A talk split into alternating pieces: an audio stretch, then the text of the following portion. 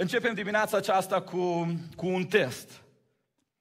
Am trei întrebări pentru voi și aș vrea la modul cel mai sincer să așezăm în mintea noastră câteva lucruri. Câți dintre voi cunoașteți cel puțin 10 oameni care la nivel intelectual cred în Dumnezeu? Dacă scoli noaptea la două din pas și zici, tu crezi în Dumnezeu? Ei să spună, da, cred în Dumnezeu. Știu clar ce cred, n-am dubii, e ok. Cine cunoaște cel puțin 10 oameni? Da? Aproape toți. A doua întrebare. Câți dintre voi cunoașteți cel puțin 10 oameni care trăiesc credința cu Dumnezeu atât de puternic, încât dacă stai cu ei jumătate de oră în aceeași încăpere, nu pot să nu emană ceva din credința lor, să zică ceva din Dumnezeu, să facă ceva, să-ți dai seama că au o credință reală. Câți dintre voi cunoașteți cel puțin 10 asemenea oameni? Da, deja un pic mai puțini. A treia întrebare. Câți dintre voi cunoașteți cel puțin 10 oameni care atunci când oamenii ăștia se roagă, cu siguranță se întâmplă ceva în lumea spirituală. Nu există să nu se întâmple ceva când oamenii ăștia 10 se roagă. Da, deja și mai puțini. Haideți să dăm un rând mare de aplauze pentru respondenții noștri. V-ați descurcat excelent. Văd că vă pricepeți de minune să judecați oamenii de lângă voi. Despre asta e dimineața asta, oameni dragi. Toți ne dorim să fim ca ultimii 10 oameni, nu? Când noi ne rugăm să se întâmple lucruri. Când mă pun pe genunchi și mă rog pentru copilul meu bolnav, copilul să vindece. Când am o situație la locul de muncă și mă rog Dumnezeu să schimbe lucrurile. Când plouă afară și trebuie să fie soare, să mă rog și Dumnezeu să schimbe lucrurile. Toți ne dorim asta. Însă, ca să ajungem acolo, va trebui să învățăm să creștem în credință. Lucrurile astea nu se întâmplă de la sine, credința nu e autosugestie, când spun va fi soare, va fi soare, va fi soare, va fi bine, va fi bine. Nu, credința este cu totul altceva. Astăzi o să învățăm de la Iacov despre trei stadii, trei etape ale credinței și cum să creștem în ele. Așa cum am învățat în studiul epistolei, în primul capitol, Iacov ce face? Aruncă conceptele. Răbdare, înțelepciune, credință, duminica viitoare, autocontrol și, după ce aruncă conceptul, în următoarele pasaje, în următoarele capitole, le dezvoltă. Există trei pasaje fundamentale despre credință în epistola lui Iacov. Primul pasaj, cel citit, Iacov 1, de la 6 la 8. Și Iacov vorbește despre o credință la nivel intelectual. N-a voie să te îndoiești de ea conceptual în mintea ta, în intelectul tău. Credința trebuie să fie certitudine. Al doilea pasaj este Iacov, capitolul 2, versetul, de la versetul 14 la 20. Iacov vine și zice că ea, credința, trebuie să coboare de la nivel conceptual, de la nivelul încredințărilor tale în viața ta de fiecare zi. Și ea trebuie să vadă. Și al treilea pasaj, Iacov, capitolul 5, este apogeu, când Iacov vorbește despre rugăciunea făcută cu credință, care mântuiește pe cel bolnav, care vindecă pe cel bolnav și care face ca și la Ilie să se oprească ploaia sau să vină ploaia. Și anume, rugăciunea la nivelul acesta spiritual care impactează. Ca și în studiul nostru de mai devreme, vedem credința undeva la nivelul rațiunii, da, sunt 100% că există Dumnezeu, despre caracterul lui Dumnezeu, că este bun și că are un plan cu viața mea. Apoi vedem credința dusă la nivelul faptelor, a comportamentului, o credință comportamentală, credința fără fapte, fără acțiune moartă în ea însăși, și apoi credința dusă la nivel spiritual. Oameni care se roagă și oameni se mântuiesc și oameni se vindecă și Dumnezeu lucrează în chip supranatural. Haideți deci să facem primul pas și să discutăm puțin despre ce înseamnă ea credința la nivelul intelectului. Dați-mi voie să recitesc Iacov, capitolul 1, versetul 6. Prima etapă, primul stadiu despre credință în gândirea lui Iacov. Iacov, capitolul 1, versetul 5, vorbește despre înțelepciune care trebuie cerută și zice așa în 6 dar să o ceară cu credință, fără să se îndoiască deloc. Pentru că cine se îndoiește, seamănă cu valul mării, tulburat și împins de vânt încoace și încolo. Un astfel de om să nu se aștepte să primească ceva de la Domnul, căci este un om nehotărât și nestatornic în toate căile sale. Ce zice Iacov aici? Zice că ea, credința, este o certitudine rațională, că este o siguranță. Ea este ceva de care tu ești sigur la nivelul intelectului tău. Pentru a duce mai departe, Iacov aduce un termen antagonist, opus credinței și anume îndoiala. Și zice credința este exact opusul îndoielii. Pentru omul îndoielnic, Iacov folosește aici o imagine comună tuturor dintre noi, și anume valul mării. Da? Și zice în felul următor. Cine se îndoiește, seamănă cu valul mării tulburat și împins de vânt încoace și încolo. Un astfel de om să nu se aștepte să primească ceva de la Domnul. Câți dintre voi ați văzut valul mării? Da? Toți am văzut valul mării. Ce se întâmplă? Niciodată, dar niciodată, valurile mării nu au aceeași direcție, nu au aceeași înălțime, nu au aceeași textură și nu au aceeași putere. De ce? Pentru că valurile mării depind de direcția și de puterea vântului.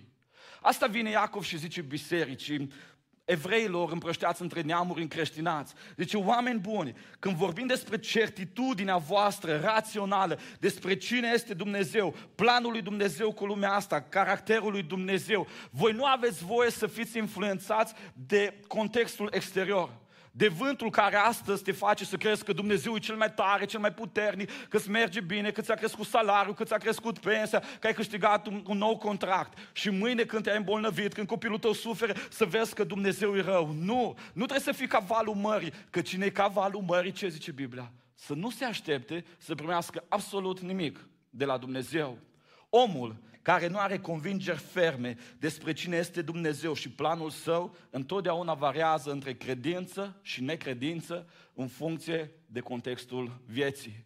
Omul care nu are încredințări, convinge, convingeri ferme la care a aderat despre cine este Dumnezeu și planul său, întotdeauna variază între credință și necredință în funcție de contextul vieții. Majoritatea românilor, cei mai puțin credincioși oameni, în momentul în care analizele de ies bine, în momentul în care la lucru merge treaba bine, în care familia e ok, spun un Doamne ajută. Dar aceiași oameni, în momente grele, când vin problemele peste ei, își pun semne de întrebare cu privire la cine este Dumnezeu, la bunătatea lui Dumnezeu, la planul lui Dumnezeu cu ei. În urmă cu ceva vreme am fost acasă la o soră bolnavă, o femeie foarte vlavioasă, o femeie care e pentru mine un exemplu în felul în care își trăiește credința. Femeia asta urmea să fie operată a doua zi și după ce am povestit, după ce ne-am rugat împreună, i-am spus așa, Domnul Iisus o să fie cu dumneavoastră. Și femeia m-a întrebat și a zis, oare chiar o să fie? În momentul acela mi-am dat seama că femeia are o credință puternică, comportamentală, o evlavie, dar conceptual ea are niște probleme ale necredinței. Ea nu poate să înțeleagă că trupul ei este templul Duhului Sfânt și că pe masa de operație, că și atunci când câștigă ceva extraordinar, Dumnezeu e cu ea. Ea nu poate să înțeleagă că odată ce Hristos a luat chip în tine, Hristos a fi cu tine în fiecare circunstanță a vieții. Am realizat că convingerile ei raționale nu sunt suficient de ferme. C.S. Lewis, unul dintre cei mai mari teologi și filozofi și apologeți ai secolului trecut, vine cu un exemplu care se potrivește perfect pe cauzaistica noastră cu această femeie. C.S. Lewis vorbește despre credința la nivelul intelectului și zice în felul următor. Știți cum e credința? Imaginați-vă că mâine ar trebui să fiți operați. Toți avem credință în anestezie. Avem atâtea dovezi clare că în momentul ce ți se face anestezia, tu nu mai simți nimic milioane, miliarde de oameni care au fost anesteziați și care au spus clar nu se întâmplă nimic, te adorme și când te trezești ești gata, operat, totul e bine, n-ai simțit nimic pe parcursul anesteziei. Însă C.S. Lewis zice în felul următor. Cu toate astea, cu toate încredințările ferme și convingerile mele despre anestezie, în momentul în care am fost pus pe masa de operație, datorită emoțiilor mele și imaginației mele, credința mea în anestezie a dispărut. Frica și emoțiile m-au aruncat într-o zonă a temerii. Inima a început să-mi bată mai tare și n-am mai crezut în tot ceea ce era fert dovedit până atunci. C.S. Lewis vine și zice în felul următor. Credința este arta de a te ține de lucrurile pe care le-ai acceptat prin rațiune în ciuda stărilor tale de spirit schimbătoare. Ce este credința? Este arta de a te ține de lucrurile pe care le-ai acceptat prin rațiune în ciuda stărilor tale de spirit schimbătoare. Asta înseamnă credință pentru Iacov. Iacov zice, nu fi ca valul mării. Când lucrurile merg bine, ești cu Dumnezeu. Când lucrurile nu merg bine, ești departe de Dumnezeu. Când lucrurile merg bine, zici, Doamne ajută la biserică, worship, laudă, închinare. Când lucrurile nu merg bine, plec și nu mai vreau să aud de Dumnezeu toată viața. Nu! No. Există niște lucruri pe care noi le-am validat rațional. Și C.S. lui zice mai departe că de fapt nu există un conflict între rațiune și credință, cum credem noi. Credința cu rațiunea sunt dintr-o parte și din cealaltă parte oponenții sunt imaginația noastră și emoțiile. C.S. lui zice că în viață, dacă am aderat la niște principii, la niște crezuri despre cine este Dumnezeu, planul lui cu noi și caracterul lui, nu avem voie să ne schimbăm în funcție de stările noastre de spirit. Când dimineața asta am fost bucuros că am văzut soarele pe cer. Dar credeți-mă că am avut vreo două săptămâni de ploaie când abia am ieșit din casă, la șase și ceva, când ridicam roleta și vedeam că plouă, iar ziceam, iară plouă, iară fără niciun chef. Asta nu-l face pe Dumnezeu mai puțin bun sau mai mult rău sau mai puțin nepăsător sau mai mult nepăsător. Credința este arta de a te ține de Dumnezeu de lucrurile la care ai aderat prin rațiune în ciuda schimbărilor tale de spirit. Dăm voie în dimineața asta să-ți spun o întrebare. Cum e credința ta la nivelul intelectului? Cum e credința ta la nivelul convingerilor la care ai aderat? La nivelul legămintelor pe care le-ai făcut în apa botezului și ai zis până la moarte am să te slujesc. La nivelul principiilor și la nivelul valorilor la care tu ai aderat în viața ta. Ai o credință fermă, statornică, convingeri puternice sau principiile și valorile tale se schimbă în funcție de starea ta de spirit. Ești la fel de serios cu Dumnezeu și cu principiile tale și în mijlocul unei petreceri cu prietenii tăi cei mai hasli care fac cele mai năstrușnice lucruri ca și în biserică? Sau dacă starea de spirit e acolo și mult alcool și multe glume și multă poveste și multe lucruri care nu sunt în biserică, deja te-ai dat cu ei și nu mai ne dăm seama unde e credința ta. Unde sunt principiile tale? Sunt influențate sau nu sunt influențate de starea ta de spirit? În momentul în care lucrurile se încurcă și ești în mijlocul problemelor, unde e credința ta? Crezi că Dumnezeu e în control și că nimic nu scapă lui Dumnezeu de sub control? Sau în momentul în care ești în mijlocul problemelor, deja credința ta e ca valurile mării și începi să crezi că Dumnezeu nu va mai face nimic cu tine și că nu te mai ajută. Credința este arta de a te ține de lucrurile validate prin rațiunea ta și atunci când starea ta de spirit este schimbătoare. Cum să crești nivelul intelectual al credinței? Cum să crești credința la nivelul acesta conceptual al intelectului tău? Romani 10 cu 17. Astfel, credința vine în urma auzirii, iar auzirea vine prin cuvântul lui Hristos. Prima cale, primul mijloc de a crește în credință la nivel conceptual, intelectual, este acesta. Alimentează-ți constant rațiunea cu dovezi despre persoana, caracterul și planul lui Dumnezeu. Alimentează-ți constant rațiunea cu dovezi despre persoana, planul și caracterul lui Dumnezeu. Pavel zice romanilor că ea credința vine în urma auzirii cuvântului Dumnezeu. Aici, în Biblie, găsești dovezi despre cine este Dumnezeu. Despre Dumnezeu Creatorul, despre Dumnezeu Vindecătorul, despre Dumnezeu Mântuitorul și Duhul Sfânt vine și îți aduce dovezile astea și le pune în inima ta. Și în momentul acela în care nu mai știi ce să crezi, după ce te rogi 20 de ani de zile pentru copilul tău să se mântuiască și ăsta merge din rău și mai rău, după ce te rogi pentru soția ta să refaceți relația de familie și în loc să se apropie de tine, să depărtează de tine, tu trebuie să rămâi constant să crezi că Dumnezeu are toată puterea în cer și pe pământ, binecuvântat să fie numele Său. Dumnezeu nu se schimbă în funcție de starea noastră de spirit. Dumnezeu nu e mai vrednic de închinarea sau de neînchinarea noastră în funcție că noi nu avem chef. În momentul în care intrăm pe ușa aceea a bisericii, noi trebuie să înțelegem că Dumnezeu este Dumnezeu și că noi trebuie să ne închinăm. Și dacă e o zi în care suntem mai obosiți și dacă azi noapte am dormit numai 3 sau 4 ore, vrednicia de a aduce sau nu aduce închinare nu ține de starea mea de spirit, ci de conștiința a cine este El, Dumnezeu.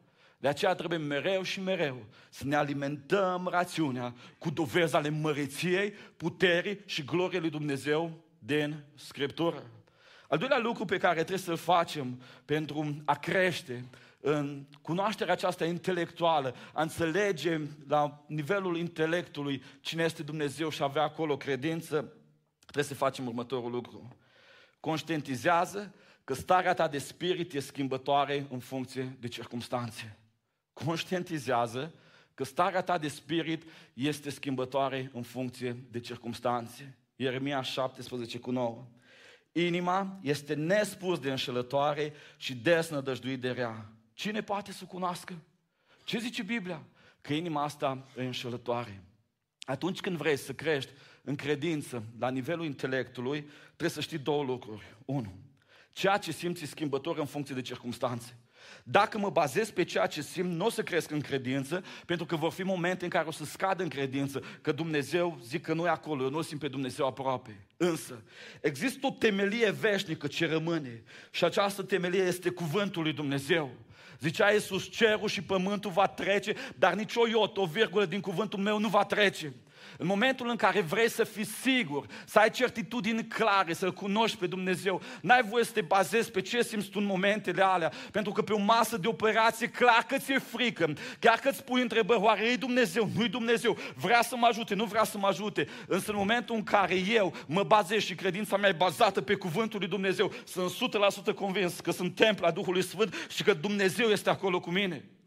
În momentul în care vreau să vorbesc cu unui om despre Dumnezeu, dacă mă duc pe ceea ce simt, zic, o, Doamne, poate astăzi nu vrea să-L mântuiască, nu mă pot conecta cu El, stă departe, însă eu știu 100% din cuvântul lui Dumnezeu că Fiul lui Dumnezeu a venit în lume ca oricine crede să nu piară, ci să aibă viață veșnică și că voia lui Dumnezeu este să fac lucrul ăsta.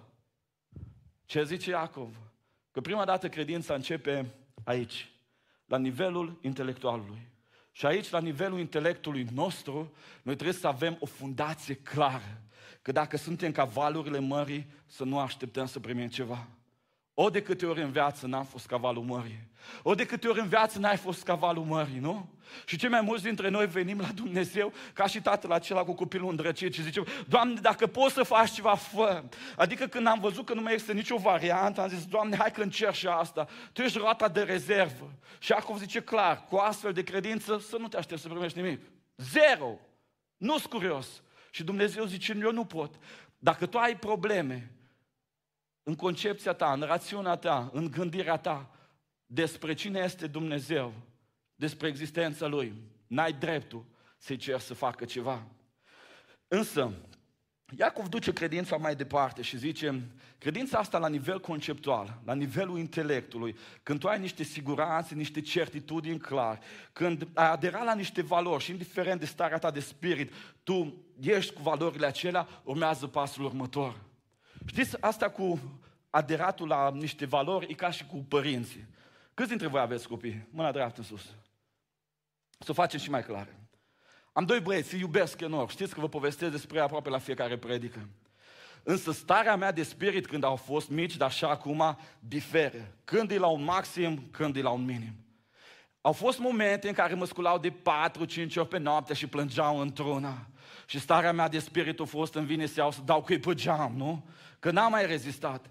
În momentul ăla, valorile la care am aderat, mă scol de câte ori trebuie, sunt copiii mei, iubesc, am grijă de ei, m-a făcut să acționez într-un anumit fel. Nu am zis, nu, gata, nu-s mai pruncii mei. Starea mea de spirit îmi spune că ăștia nu-s mai pruncii mei.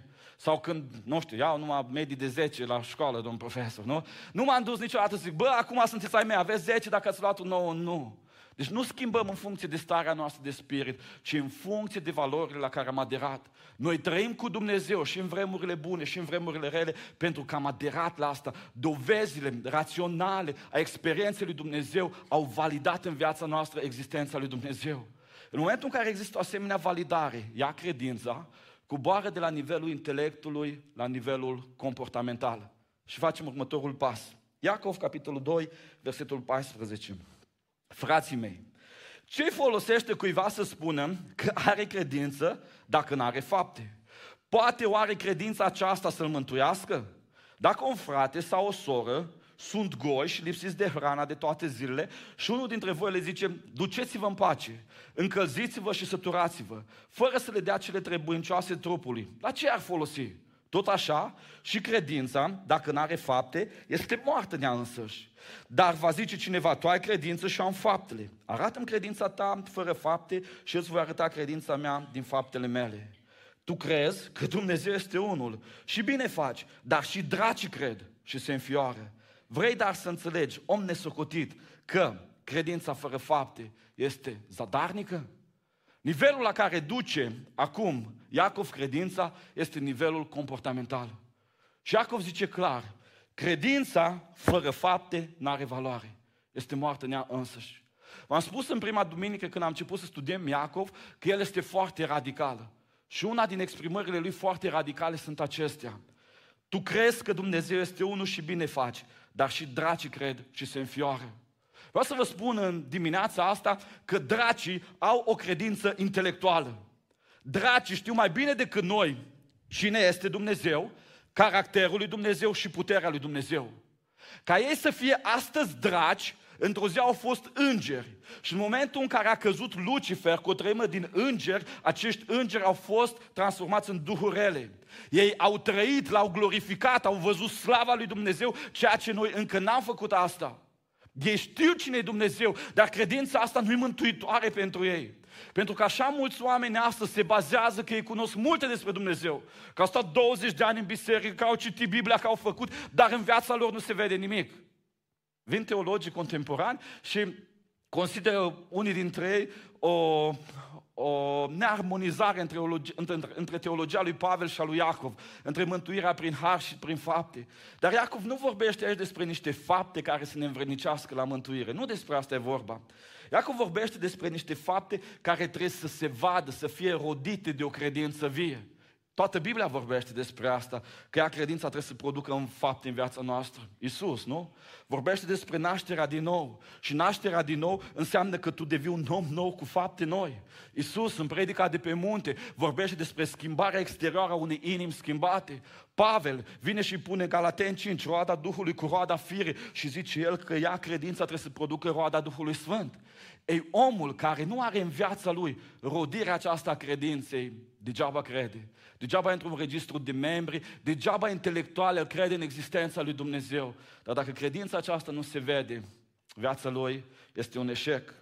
Unul dintre cei mai mari teologi contemporani pe Noul Testament, Craig Bloomberg, propune o rezolvare a acestui conflict între teologia lui Pavel și a lui Iacov în traducerea din limba română și el zice așa, cuvântul ergon, tradus din grecească cu Cornilescu prin fapte, ar trebui să fie înlocuit cu cuvântul uh, acțiune în limba română. Și atunci textul lui Iacov ar suna mult mai clar pentru noi și anume, frații mei, ce folosește cuiva să spunem că are credință dacă nu acționează conform credinței lui? Poate oare credința aceasta să-l mântuiască? Dacă un frate sau o soră sunt goși și lipsiți de hrana de toate zilele și unul dintre voi le zice, duceți-vă în pace, încălziți-vă și săturați-vă, fără să le dea cele trebuincioase trupului, la ce ar folosi? Tot așa, și credința, dacă nu acționează, este moartă în ea însăși. Dar va zice cineva, tu ai credință și eu acționez. Arată-mi credința ta fără acțiune și eu îți voi arăta credința mea din acțiunile mele. Tu crezi că Dumnezeu este unul și bine faci, dar și dracii cred și se înfioară. Vrei dar să înțelegi, om nesocotit, că ea, credința fără acțiune, este zadarnică? Degeaba zicem, degeaba e în mintea noastră, degeaba e pe buzele noastre, dacă nu e și în faptele noastre. Dăm voie să te întreb în dimineața asta, cum e credința ta la nivel comportamental? Cum e credința ta la nivel comportamental? Credința ta poate fi văzută din acțiunile tale? Sau credința ta este moartă? Credința ta te împinge înspre a glorifica pe Dumnezeu pentru că e vie și când intri în biserică sau când ești singur cu Dumnezeu, ceva îți dă ghes, te împinge să lauzi pe Dumnezeu? Sau credința ta este latentă și tu stai ignorant în fața prezenței lui Dumnezeu? Credința ta te împinge să vorbești oamenilor despre Isus, se vede lucrul ăsta în viața ta sau tu ești indiferent de milioanele de suflete care merg în iad. Credința ta te împinge să ajuți oamenii să cunoască pe Isus sau tu stai departe de ei și nu-ți pasă de milioanele de oameni care mor în păcat pentru că ea credința ta este moartă. Cum să crești în credința comportamentală? În România 90 98% dintre români se declară creștini. Au o credință la nivelul intelectului. Da, și am văzut în sondajul nostru, toți știm cel puțin 10 oameni care zic, da, eu cred că Iisus Hristos e Fiul lui Dumnezeu și așa mai departe. Însă așa de puțini oameni trăiesc credința în acțiunile lor. Așa de puțini oameni se văd în fiecare zi că sunt oamenii lui Dumnezeu. Cum să crești credința la nivel comportamental? Investește în timpul tău devoțional cu Dumnezeu și atunci când nu ai chef să o faci. Investește în timpul tău devoțional cu Dumnezeu și atunci când nu ai chef să o faci. Prima lucrare pe care o face credința, știți care e? Te împinge în a lăuda pe Dumnezeu, în a sta conectat cu Dumnezeu. Psalmul 42 cu 5, David zice așa, Pentru ce te mâhnesc suflete și gemi înăuntru meu? Nădăjduiește în Dumnezeu că și îl voi lăuda. El este mântuirea mea și Dumnezeul meu. Știți ce s-a întâmplat? Din cauza păcatelor lui, David nu s-a mai închinat înaintea lui Dumnezeu. David nu mai scria cântări pentru Dumnezeu, nu mai lăuda pe Dumnezeu. Și în momentul acela, credința lui îi controla acțiunile și credința lui crea un conflict cu starea lui de fapt și zicea credința, du-te, roagă, te închină-te, laudă pe Dumnezeu și el zicea, nu pot, vinovăția mă, mă oprește să fac asta. Și atunci are loc un dialog între credința, între sufletul lui împins de credință și voința lui și spune așa, David, sufletul iar o să laud. O, da, credință, ai biruit tu că ești puternică și mă trimiți în zona asta. Există o grămadă de momente în viața noastră în care nu avem timp și nu avem chef de timpul nostru devoțional. În care ne trezim dimineața mai obosiți decât ne-am culcat seara, în care nu avem chef să deschidem Biblia, dar momentele acelea sunt momentele în care credința trebuie să facă primul lucru, să ne împingă spre relația cu Dumnezeu. Fii intențional în zona asta. Investește în timpul tău și zi, da, în fiecare dimineață suntem în proiectul ăsta cu Eclesia împreună, citim, ne rugăm, fă lucrul ăsta. Al doilea lucru ca să-ți crești credința comportamentală este acesta. Fii intențional în a găsi oportunități de slujire. Fii intențional în a găsi oportunități de slujire. Spuneam că ea credința la nivel comportamental îi reacția normală a ceea ce e în interiorul nostru. Felul în care credința conceptuală vine și acționează prin trupul nostru. Trebuie să fim intenționali să găsim oportunități de slujire. Când mergi pe stradă, te uiți la un om, te gândești, oare omul ăsta nu are nevoie să-l ajute ceva? Du-te ajută și spune că așa te-a învățat Isus. Când ajungi într-o comunitate, uită-te prima dată la nevoile oamenilor și gândește cum ai putea să le împlinești. Și după ce le-ai împlinit, spune omului acelea de Isus. Au zis ce zice Pavel, 1 Timotei 3 cu 13. Pentru că cei ce slujesc bine ca diaconi dobândesc un loc de cinste și o mare îndrăzneală în credința care este în Hristos Isus. Trebuie să dezamăgesc toți diaconii din sală de astăzi și să vă spun că în Biblie diacon înseamnă slujitor la mese. Conceptul în biserica primară a fost când apostolul a zis nu se cade să lăsăm noi Evanghelia și să slujim la mese, ci o să alegem dintre voi șapte diaconi vorbiți de bine și așa mai departe. În primul secol, bisericile erau și centre sociale. Din cauza foametei, biserica din Corint, de exemplu, hrănea 3000 de oameni în fiecare zi. Și apostolul a zis, ok, ordinăm, punem diaconi în zona asta de slujire. Dar ce zice Pavel aici? Că unul care slujește bine, care se pune la dispoziția altora, ce face? Dobândește un loc de cinste și o mai mare îndrăzneală în credință. Adică are putere, are îndrăzneală să crească în credința comportamentală. Am să vă ilustrez lucrul ăsta. Mi-e foarte greu mie, o tisesc acum pe stradă, să văd un om necunoscut să mă duc să spun Iisus te iubește, tu poți să ajungi în cer. Ăla să-mi zică, serios, acum vii la ora asta, eu trebuie să ajung în 5 minute, mă oprești pe stradă, uite, n-am avut loc de parcare, tu vii cu de asta, dăm pace și pleacă. Însă, dacă am găsit o oportunitate de a sluji omul acela, se deschide o cale de comunicare. Mă uit la el și văd o nevoie, nu? Și îl văd căutând, nu știu, căutând primăria din Arad. Și zic, ok, omule bun, uite, acolo e primăria, hai la mine în mașină, te duc până acolo. Am găsit o oportunitate de slujire și îl duc până acolo. Creez o relație cu el și apoi îi spun, uite, m-a învățat Dumnezeu să fac lucrul ăsta. Vreau să-ți mai spun, uite, eu te-am dus până aici, dar vreau să spun că tu poți să-L ai pe Isus și poți să mergi în cer. În momentul acela, eu cresc în credință, primesc îndrăzneală în credință, pentru că principiul evangelizării stă în trei puncte, cred. Primul, observă o nevoie. Al doilea, îndeplinește într-un mod excelent. Al treilea, creează o relație și al patrulea, influențează. În momentul în care am creat o relație și el are încredere în mine, pot să spun, știi, eu te duc până acolo, eu îți rezolv lucrurile astea, dar uite, trebuie să faci zona asta. Asta zice Pavel.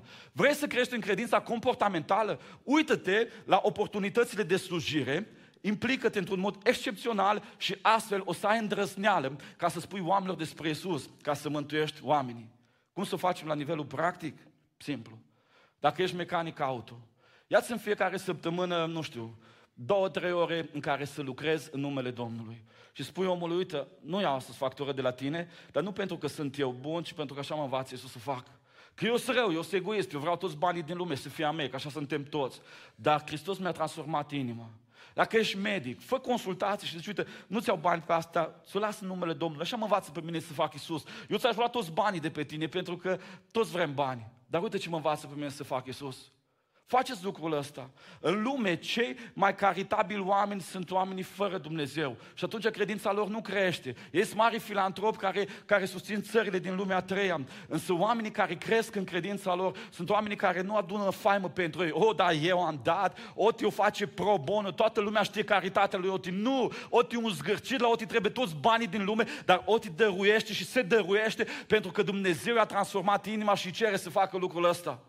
Totul depinde pe cine punem focusul. Pot să-l pun pe mine, o da pro bono, caritabil, ce om fain ăsta, sau pot să pun pe Dumnezeu. Asta zice Pavel. Zice, îndrăzniți, primești o mai mare îndrăzneală în credință care este în Hristos Iisus, în momentul în care găsești oportunități de slujire. Coloseni 3 cu 17. Și orice faceți, cu cuvântul sau cu fapta, să faceți totul în numele lui Isus și mulțumiți prin El lui Dumnezeu Tatăl. Tot ce faceți, cu vorba sau cu fapta, în numele Lui.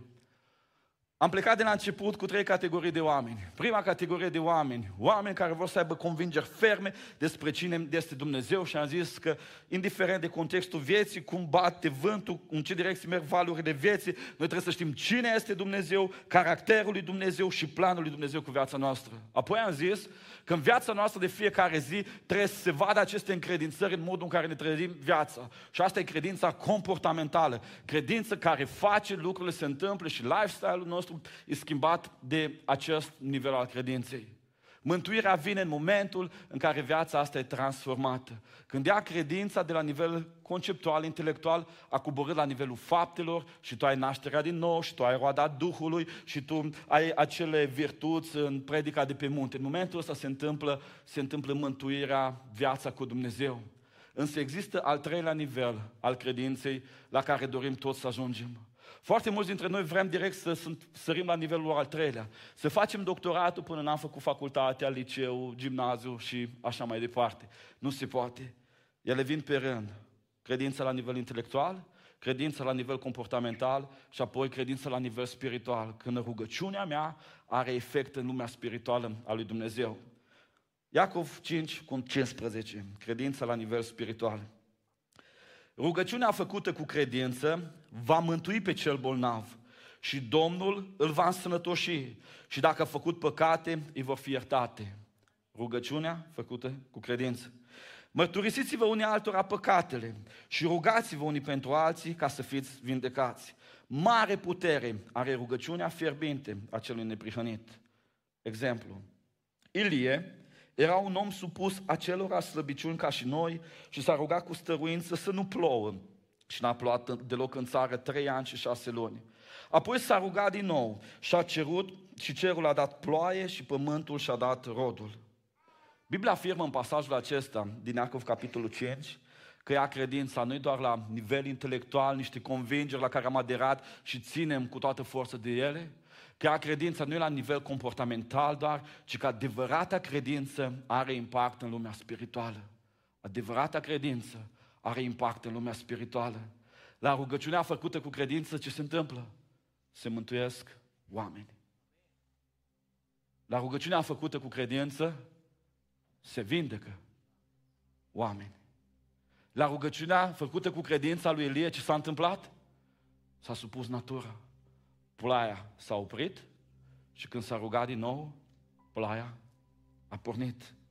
Iisus zice, drept răspuns, Iisus a zis, adevărat vă spun că dacă veți avea credință și nu vă veți îndoi, veți face nu numai ce s-a făcut smochinul acesta, ci chiar dacă zice muntele acesta, ridică-te de aici și aruncă-te în mare, se va face. Ce zice Iisus?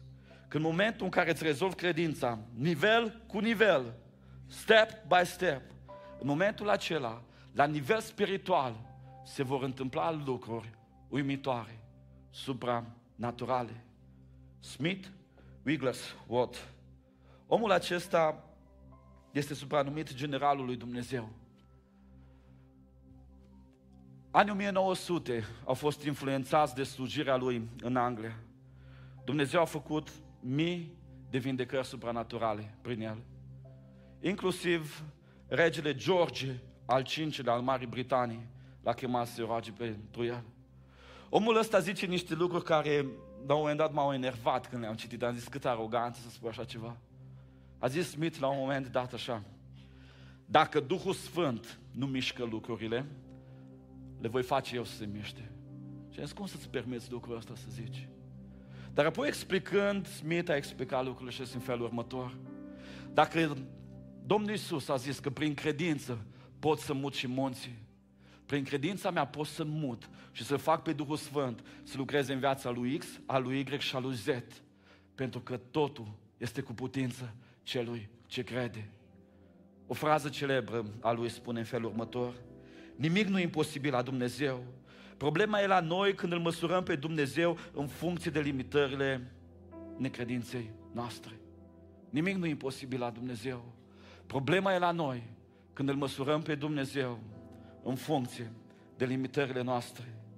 Dăm voie să te întreb în dimineața asta, care este impactul credinței tale la nivel spiritual? Când te rogi, se întâmplă ceva spiritual? Sau rugăciune doar un exercițiu? De pe buze, din minte și nu se întâmplă nimic. Vă spun o experiență de, de săptămâna trecută. Cu vreo două săptămâni înainte am stat de vorbă cu un om drag mie. Într-o perioadă a vieții sale a făcut anumite lucruri grele. După aia l-a luat pe Dumnezeu în serios. Și a pus viața în serios și a renunțat de plin la lucrurile acelea. Însă, poliția a început să-l ancheteze pentru lucrurile făcute în perioada aceea. Omul ăsta cu noi convingeri, cu noi certitudini, s-a dus la declarații, la închetatori și a susținut adevărul exact așa, cum a fost el. După ce a dat declarațiile, au venit sfătuitorii și au zis, ar fi cazul să le schimbi. Toți ceilalți au declarat altfel, o să te înfunzi rău. Omul ăsta a zis așa, eu cred că Dumnezeul meu poate, eu am luat decizii, nu schimb nimic, ăsta este adevărul. A venit și mi-a zis ce a făcut. Și a zis, ce să fac? Să schimb sau să nu schimb declarațiile? Ce poate să zic un pastor? Adevărul te face liber. Roagă-te. Omul a început să roage și într-o seară mă sună și zice, neapărat trebuie să trec până la tine, două minute, trebuie să vin. A venit și mi-a arătat o, un act de la poliție în care se clasase dosarul lui și faptele au fost prescrise. Știți de ce? Pentru că omul ăsta a avut o credință la nivel conceptual că Dumnezeu poate totul, că Dumnezeu e în control și poate să schimbe lucrurile. Super credința lui. Omul acesta a avut o credință la nivel comportamental și a zis așa, dacă eu cred că peste cei mari sunt alții și mai mari și deasupra tuturor e Dumnezeu, eu nu mint pentru că n-am voie să fac lucrul ăsta și comportamental. A fost extraordinar. Și în momentul în care a început să roage, Dumnezeu a schimbat lucrurile la nivel spiritual. Toți ne dorim o astfel de credință, nu? Toți ne dorim. Cum să crești în credință la nivel spiritual? Cum să crești acolo când tu te rogi să se deschidă cerul și să dea binecuvântare? Cum să te rogi ca atunci când te pui pe genunchi să întâmple lucruri în lumea spirituale? În primul rând, asigură-te că la nivelul intelectului și la nivelul comportamentului, credința ta e validată de modul în care trăiești viața. Credința ta e validată de modul în care trăiești viața. Asigură-te de lucrul ăsta. Așa de mulți oameni vin și cer la Dumnezeu să schimbe legi, să vindece, să întoarcă lucrurile, dar viața lor e praf. Sunt ca valul mării. Când sunt ex- în extremă cu Dumnezeu și laudă pe Dumnezeu și spun la toată lumea despre Dumnezeu, când sunt în alt context a vieții, când nu mai cred nimic când trăiesc cu prietenii, când trăiesc în păcat, când fac cele mai mizere lucruri. Și vin și își doresc lucrul ăsta. Oameni buni, 90% dintre pocăiți sunt ca valul mării, când sunt într-o direcție, când în alta. Și vin în biserici, duminică de duminică. Ne rugăm pentru trezire, ne rugăm pentru vindecare. Nu se va întâmpla nimic. Iacov zice un astfel de om să nu se aștepte să primească ceva de la Dumnezeu. Toți vrem acolo, la doctorat, să mă rog ca Elie să oprească ploaia sau să pornească după cuvântul meu serios. Dar tu, cu ce ți-ai asumat despre cine Dumnezeu, caracterul și planul Lui, trăiești și se văd în acțiunile tale lucrurile astea. Cum să crești? Nu există claim and proclaim sau chestii magice ce le spun unii și alții. Trebuie să fie validat ceea ce crezi, de ceea ce trăiești mare putere are rugăciunea fierbinte a celui neprihănit. Când neprihănitul se roagă, ăla se mântuiește. Când neprihănitul se roagă, celălalt se vindecă. Când neprihănitul se roagă, se schimbă lucrurile. Dacă neprihănitul să fie neprihănitul, să fie prin credință, întâi în jertfa lui Hristos și printr-o viață schimbată. Al doilea lucru, practică în mod constant disciplinele spirituale. Practică în mod constant disciplinele spirituale. Oamenii cu autoritate, oamenii cu ungere, dacă vreți, practică constant discipline spirituale. Post, rugăciune, timp devoțional și așa mai departe. De ce? Vă explic. Calamate, spunea și la primul program. Cu cât faci mai des un tip de exerciții, când îți apare exercițiul ăla, nu știu, cu, cu, nu știu, cu integrale, L-ai făcut din start, că tu știi formula, gata, ești șmecher. Ai făcut o mie de integrale până acum. Tot așa e cu disciplina spirituală. Există momente în care trebuie să te conectezi cu Dumnezeu, da? Și dacă tu te conectezi în fiecare zi, în rugăciune, în post, în timp cu Dumnezeu, când vine o cauză în fața ta, ți-ai pus mâna peste el și te-ai conectat în autoritatea lui Hristos, când faci în fiecare zi, tu știi cum să-ți duci trupul în închinare, sufletul și Duhul să se conectezi cu Dumnezeu, nu? Și se întâmplă. Dar dacă tu nu o faci și vine ăla acolo sau vine problema în viața ta, cum să te conectezi? Că tu n-ai făcut nimic. Oamenii lui Dumnezeu petrec câte 4, 5, 6, 7, 8 ore pe zi în conectare cu Dumnezeu. Și normal că atunci ies public și se roagă pentru o loci și sar în picioare și se roagă pentru nemântuiți și se mântuiesc. E biblic ce vă spun, ascultați. Matei 17. Când au ajuns la Norod, a venit un om care a căzut în genunchi înainte lui Isus și a zis, Doamne, ai milă de fiul meu, căci este lunatic și pătimește rău. De multe ori cade în foc și de multe ori cade în apă. L-am dus la ucenicii tăi și n-au putut să-l vindece. zis ce zice Isus? O, neam necredincios și pornit la rău, a răspuns Isus, până când voi fi cu voi? Până când vă voi suferi? Aduceți la mine. Iisus a certat dracul care a ieșit din el și băiatul s-a temăduit chiar în ceasul acela. Atunci ucenicii au venit la Iisus și au zis deoparte, noi de ce n-am putut să scoatem? Din pricina puține voastre credințe, le-a zis Iisus. Adevărat vă spun că dacă ați avea credință cât un grăunte de muștar, a zice muntele acestea, mută-te de aici acolo și s-ar muta. Nimic nu va fi cu neputință, dar acest soi de dragi nu este afară decât cu post și cu rugăciune. Știți ce zice Iisus? Ce se întâmplă cu voi? Până când o să fiu cu voi? Voi nu v-ați putut conecta prin credința voastră cu Dumnezeu? Dacă eu am fost la 500 de metri de voi și am fost plecat și n-am fost cu voi, ca voi să aveți credință că eu sunt acolo, Dumnezeu întrupat pe pământ lângă tine, tu nu te-ai putut conecta așa mică e credința voastră. Până când o să vă sufăr? Și apoi vin ucenicii și zice, ok, și care e rețeta? Și zice, rețeta e simplă, post și rugăciune. Exercițiul conectării cu Dumnezeu. Și atunci când vine îndrăcitul, când vine situația, te ruga ce s-a întâmplat minunea. Despre asta e vorba. Credința spirituală, la nivel spiritual, când lucrurile se mișcă, în primul rând trebuie să fie acea trăire a valorilor la care a aderat comportamental. Mai apoi, ea trebuie să fie o practică a disciplinei spirituale. Uitați-vă la mari oameni al Dumnezeu. Toți practică lucrul ăsta. Sămânța credinței nu face altceva decât să crească pe pământul și în pământul disciplinei spirituale. Alungă frica de eșec din calea experiențelor supranaturale cu Dumnezeu. Sunt oameni pocăiți, care cred ce zice Biblia, care trăiesc ce zice Biblia, dar în momentul în care trebuie să facă un lucru supranatural, se roage pentru vindecarea unui om, să-și asume o decizie, le e frică să o facă. Știți de ce? Din cauza fricii. Frica e arma diavolului care paralizează oamenii să trăiască supranatural. Noi vorbim că avem pe Duhul Sfânt, că Iisus în noi și ne chinuim să rezolvăm lucrurile în mod uman natural, când Dumnezeu vrea să le rezolvăm în mod supranatural.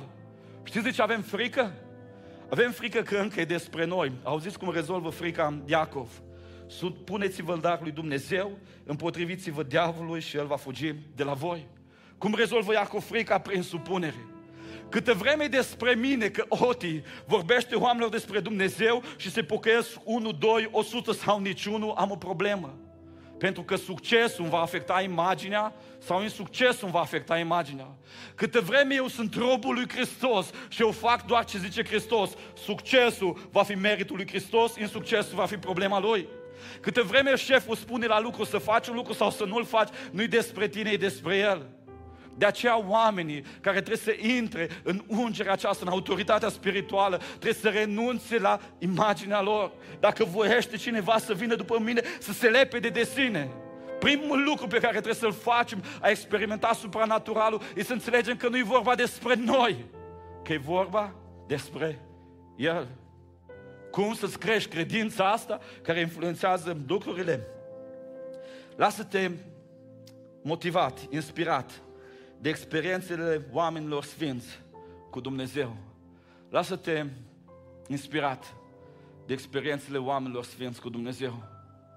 În viață, toți avem momente în care ne așteaptă marile provocări. Știți ce fac eu în momentele alea? Citesc biografia ale sfinților. Citesc pe George Mueller care avea un orfelinat de câteva sute de prunci, n-avea ce să le dea să mănânce. Și zice Mueller, ok, în momentul cinei, toți în sala de mese. N-avea pic de mâncare.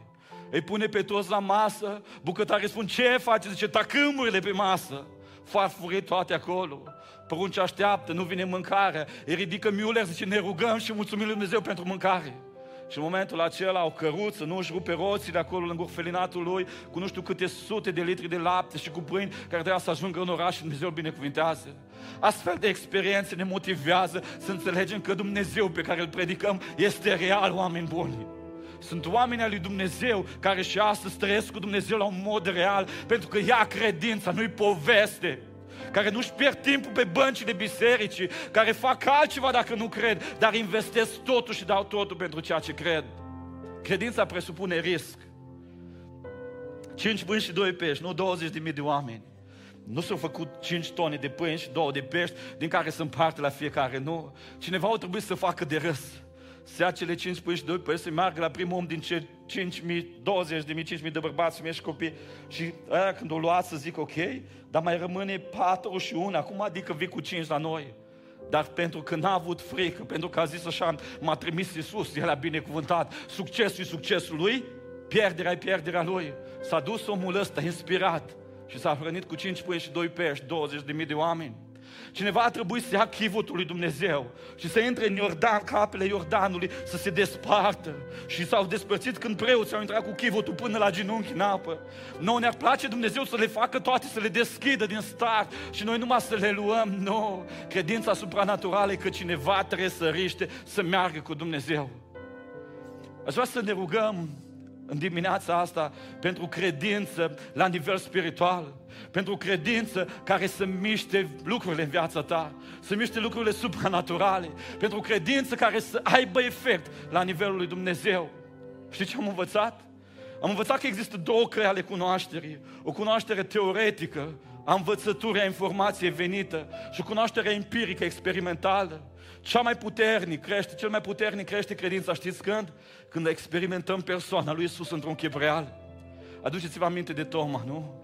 Era ucenic, învățase totul, știa tot, știa Vechiul Testament, Iisus îi predicase Evanghelia, dar credința lui l-a făcut să-și pună semne mari de îndoială. Însă, la întâlnirea cu Iisus înviat, când pune mâna în rană, zice, Domnul meu și Dumnezeul meu, moare în India după câțiva ani, cu șase sulițe înfipte în el, în timp ce stătea pe un deal și se ruga pentru mulțimea de oameni. Știți de ce? Credința lui a fost transformată de această experiență puternică. Hai să ne ridicăm în picioare în momentele astea. În dimineața asta îmi doresc să ne rugăm pentru trei categorii de oameni. Să înțelegem că ea credința nu e autosugestie, nu e poveste, nu. Credința e să-L cunoști pe Dumnezeu și pentru că Îl cunoști așa de bine să știi modul cum funcționează și ce face Dumnezeu în anumite situații. Credința înseamnă ca tu să sincronizezi acțiunile la modul în care lucrează Dumnezeu și credința înseamnă ca tu să ai influențe supranaturale și lucrurile să schimbe la rugăciunea ta. Vreau să ne rugăm pentru creșterea credinței la trei categorii de oameni. În primul rând, Oameni care de așa de mult timp se roagă pentru un lucru, pentru mântuirea cuiva, pentru rezolvarea unei probleme, încât la nivelul intelectului au început să se îndoiască că Dumnezeu va mai face ceva în cauza asta. De 10, de 20 de ani se roagă pentru soț, pentru soție și deja au obosit. Și aici încep să-și pună semne de întrebare dacă Dumnezeu va mai face vreodată ceva. Avem oameni din categoria aceasta pentru care ne rugăm. Haideți să ridicăm mâna dreaptă, cei care vor să ne rugăm în zona asta, în timp ce stăm cu capul plecat. Avem oameni care au semne de îndoială. Aș vrea să ne rugăm în al doilea rând, în timp ce toată biserica stă cu capul plecat și se roagă. Pentru oameni care, deși la nivel intelectual, conceptual, știu voia lui Dumnezeu, știu planul lui Dumnezeu, știu totul despre Dumnezeu. Credința lor e mică, e asediată și ei nu pot să-și conducă acțiunile după credința din ei, ci păcatele pun stăvilar între ei și Dumnezeu și țin blocați. Avem oameni din categoria aceasta? Dumnezeu să aibă milă. Și a treia categorie de oameni pentru care vreau să ne rugăm. Oameni care știu despre Dumnezeu, oameni care trăiesc pentru Dumnezeu, dar oameni cărora diavolul le-a indus frica, oameni cărora diavolul le spune, nu cu tine va face Dumnezeu lucrul ăsta, să nu îndrăznești să spui tu despre Dumnezeu, nu ești tu în stare să te rogi pentru lucrul ăsta. Sunt oameni din această categorie, mâna dreaptă sus. În timp ce stăm toți cu capetele plecate, timpul înaintat, chem trupa de laudă și închinare pe scenă. Oameni buni, vreau să creăm un context în care să simțiți pe Dumnezeu puternic și prezența Lui autentică, reală, să mărească credința, să producă certitudine, să rupă lanțul și să facă credința să învieze, să miște lucrurile, să dea autoritate. De aceea oriunde ești în sală, în timp ce ei urcă pe scenă, vin aici în față și hai împreună cu mine să ne rugăm, să spunem, Doamne, în numele Lui Isus Hristos, te rog, prezintă-te aici, Doamne, și schimbă Doamne, îndoielile de la nivelul minții. Tu știi că mă lupt în rugăciuni, așezați-vă în genunchi aici, știi că mă lupt în rugăciuni cu îndoielile mele, știi că sunt momente în care sunt biserică și cred și totul merge bine, dar știi că sunt momente în care singur, în care valurile mă lovesc, contextul vieții mă duce în zone în în care credința mea se prăbușește, Doamne. Știi când sunt la școală, Doamne, nu mai cred ca și în biserică, Doamne. Știi când vin încercările de la locul de muncă, când situația aia de 20 de ani mă îngenunchează, Doamne, și nu pot să rup adicția aia. Doamne, eu astăzi vreau să rup adicția aia din viața mea. Eu știu că e păcat și că mă duc în iad cu lucrul ăla pe care îl fac mereu și mereu, dar nu scap de el. În dimineața asta, omul e bun, cea mai puternică dovadă a iubirii lui Dumnezeu e că îți creează un context în care poți să spui sunt aici, vreau să te simte despre tine, Iisus Hristos. Și pe lângă categoriile astea de oameni, a treia categorie, oameni pe care frica îi ține legați, o, deși știu cine e Dumnezeu, deși cunosc planul lui Dumnezeu, au o teamă teribilă în inima lor de a păși pe ape, de a întinde pâinea și peștele. Și diavolul le spune, nu cu tine, sunt alți sfinți care să facă asta. Altcineva trebuie să vorbească despre Dumnezeu în dimineața asta. Noi nu facem altceva decât să spun din toată inima, Iisus Hristos este în locul ăsta. El vrea să-ți mărească credința fiindcă Fiul lui Dumnezeu a venit în lume ca oricine crede să nu piară, ci să aibă viață veșnică. Voia lui Dumnezeu este ca nimeni să nu piară, ci toți să ajungă la mântuire. Voia lui Dumnezeu e ca noi să avem credință. Iată semnele care îl vor însoți pe cei ce vor crede. În numele meu vor scoate dragi, vor vorbi în limbi noi, vor călca peste șer. Dacă vorbea ceva din moarte, nu-i va vătăma. Ăsta e Hristosul nostru. În timp ce cântăm cu trupa de închinare, în timp ce ne rugăm cu sala, cu frații slujitori ne vom ruga pentru fiecare din acești oameni. 하나님과 함인 하데스 스네브가